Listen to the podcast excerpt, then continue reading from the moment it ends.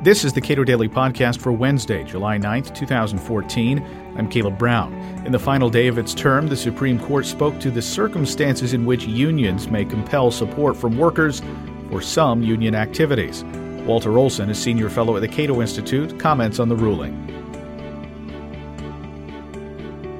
The Supreme Court ruled that home health care workers could not be made to pay union dues uh, as if they were public employees uh, under state subsidy schemes, which are themselves part of federal Medicaid, uh, which pay people to take care of uh, sick or disabled uh, persons at home. And very often these are people who are taking care of their own family members and are getting a check from Medicaid.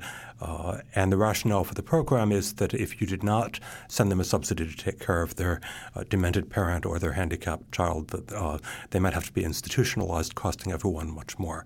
Does it matter in in this case because uh, Justice Alito, uh, writing for the majority, drew this distinction between fully fledged public employees and these other partial public employees? Does it matter that uh, whether or not these people were on payroll with Social Security deductions, with various other things that you normally associate with what what we would call full fledged employment? For the five ju- justice majority, Justice Alito um, came up with a new concept not previously seen in the law of uh, partial public employee. And uh, in the case of these home health care workers, really the state of Illinois, uh, led by Governor Rod Blagojevich, had deliberately reclassified them as public em- employees just for purposes of unionizing them, because the SEIU and other unions have made this a big campaign. They've approached sympathetic state governments uh, that um, are allied with the unions, and so they took an employment relationship, uh, which was ki- kind of six of one, half dozen of the other. It was the uh, sick person who had the right to hire and fire, although that's sort of notional if it's your own family member. Uh, it, it, was the sick person who could evaluate the performance. Um, government pay was fixed by law, so it wasn't even a question of individual negotiations with the state over that. But there were also aspects where the state uh, underwrote some benefits and did some other things. So one of the big questions going forward, as states try to decide whether these schemes are uh, covered uh, by the, the, partial public employee category or not, is um, uh, exactly how many factors point in one direction and, and, not. And there's going to be gamesmanship here because the union is going to try to be recasting these programs in order to make the people look more like fully fledged public employees whenever they think they can, um, uh, can, can do that the facts of this case make it, I think, less sympathetic. You make make would make one less sympathetic to the government, to the union. This was a case where it weighed heavily, I think, on both sides that these were no ordinary jobs, and uh, if partial public employment meant uh, sending someone out with a government stipend uh, to a forestry operation or a cement plant or something, and uh, there was partial employment by the, uh, some private entity, uh, I'm not sure the case would have turned out in the same way because there you would think traditional labor law. In this case, with so much of the workforce being family members, uh, it seemed different. It was different. and although the uh, dissent, therefore, had a lot of uphill climbing trying to reason away the fact uh, that uh, it was a domestic situation. The, it was clearly on the minds of the majority that uh, you were inserting union here uh, not in a traditional workplace, but what was often in people's homes and people's own family relationships. It's very intimate, in other words. Yeah. Um, on day one, someone is collecting a check from Springfield for taking care of their beloved family member. Uh, on day two, uh, the check has suddenly gotten smaller because union dues have been taken out of it. Um, now, maybe there was some vote held at some point, but uh, it seems different uh, than it does if you are going into a place of work at which um, many of the different working conditions are being affected in some way by the uh, grievance procedures or whatever. What is the grievance procedure when it's your own mom? And the um, the background is also important to sketch out because this case did not come out of a void.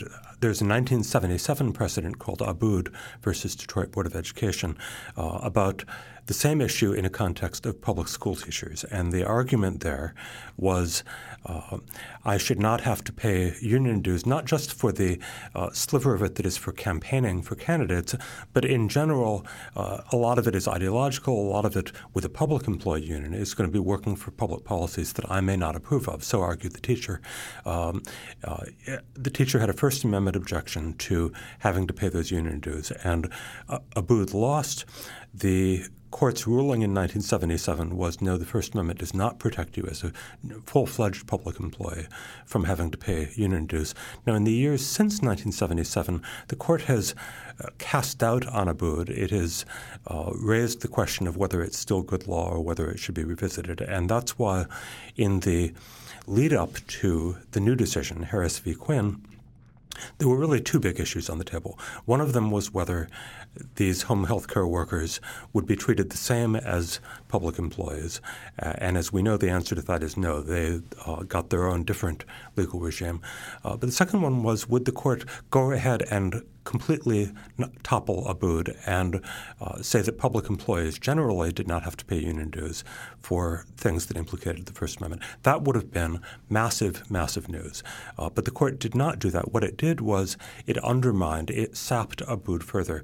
Justice Alito's majority opinion kept throwing in remarks suggesting that Abood did not rest on a very uh, well reasoned basis and other things which are, they're like little pointing red flags saying, come back and challenge that, bring us a really sympathetic case, and you never know whether part of it or all of it will collapse next time. So this was a in a, in a smaller way chipping away at this Abood precedent. But but there's a, there's another issue here, which is the fact that regular employment law would have governed if the government were not actually involved here. But the government is special in several ways uh, with respect to employment. The government is special, and even if Abood falls at some point and you have a new right of uh, public employees not to pay union dues, that will not necessarily carry over to private unionism uh, for a couple of reasons. Some of them historical, but also the government stands in its own special position. It needs to be neutral in a way that private employers do not need to be neutral. It has massive bargaining power in, in a way that will not always be true of a unionized private employer. Um, the government is held to certain types of due process standards. And for that reason, we have a whole body of uh, First Amendment law for public employees. Um, it's kind of a mixed bag and a balance act balancing act, but it means that even though it would be fine for you to be fired from a private employer for certain types of expression, like off hours, writing letters to the editor, it's not necessarily fine uh, for that to happen to you as an employee of the government. And that was the body of law that the Supreme Court adopted here one of the paradoxes is that the liberals and conservatives kind of changed sides over the last generation because it used to be that the liberals were the ones enthusiastic about wider First Amendment rights for public employees, and the conservatives who would talk about management prerogatives and the need to keep a predictable workforce uh, uh, from the government's management interest. And uh, in the latest case, it was the conservative majority that had turned into the paladins of individual rights of conscience for the individual employee. And it was the liberals, led by Justice Elena Kagan, who had all the talk about management prerogatives. And look, if this is okay with management, then what are you doing listening to individual workers? You have to take management's word for it that this is the best way to manage the workplace. And had this been a private sector case, this may these positions may have been reversed. Well, if it had been a private sector case, um, the whole First Amendment footing would have been different because uh, the, the general status of private sector labor law is that unless there is a union contract to the contrary, um, the employer can fire you for writing a letter to the editor or for some other um, disagreement about uh, uh, first principles. And the um, the court would have been uh, hesitant, I think, to uh, drag into the private sector principles that uh, there's a, a, fair consensus for in the public sector. In, as well, uh, Justice Scalia uh, was thought to be specifically interested in maintaining freedom of contract for private employment in particular. Uh, it is an issue over the years if a private em- employer decides that a union will be good for uh, the workplace. Um, uh, should the employer have the right to uh, invite the union in? And uh, Scalia indicated in questioning that that remains an important, vital part, uh, one where freedom of contract Uh, interestingly overlaps with the positive interests of labor unions. Walter Olson is a senior fellow at the Cato Institute. Read more on rules governing unions at our website, cato.org.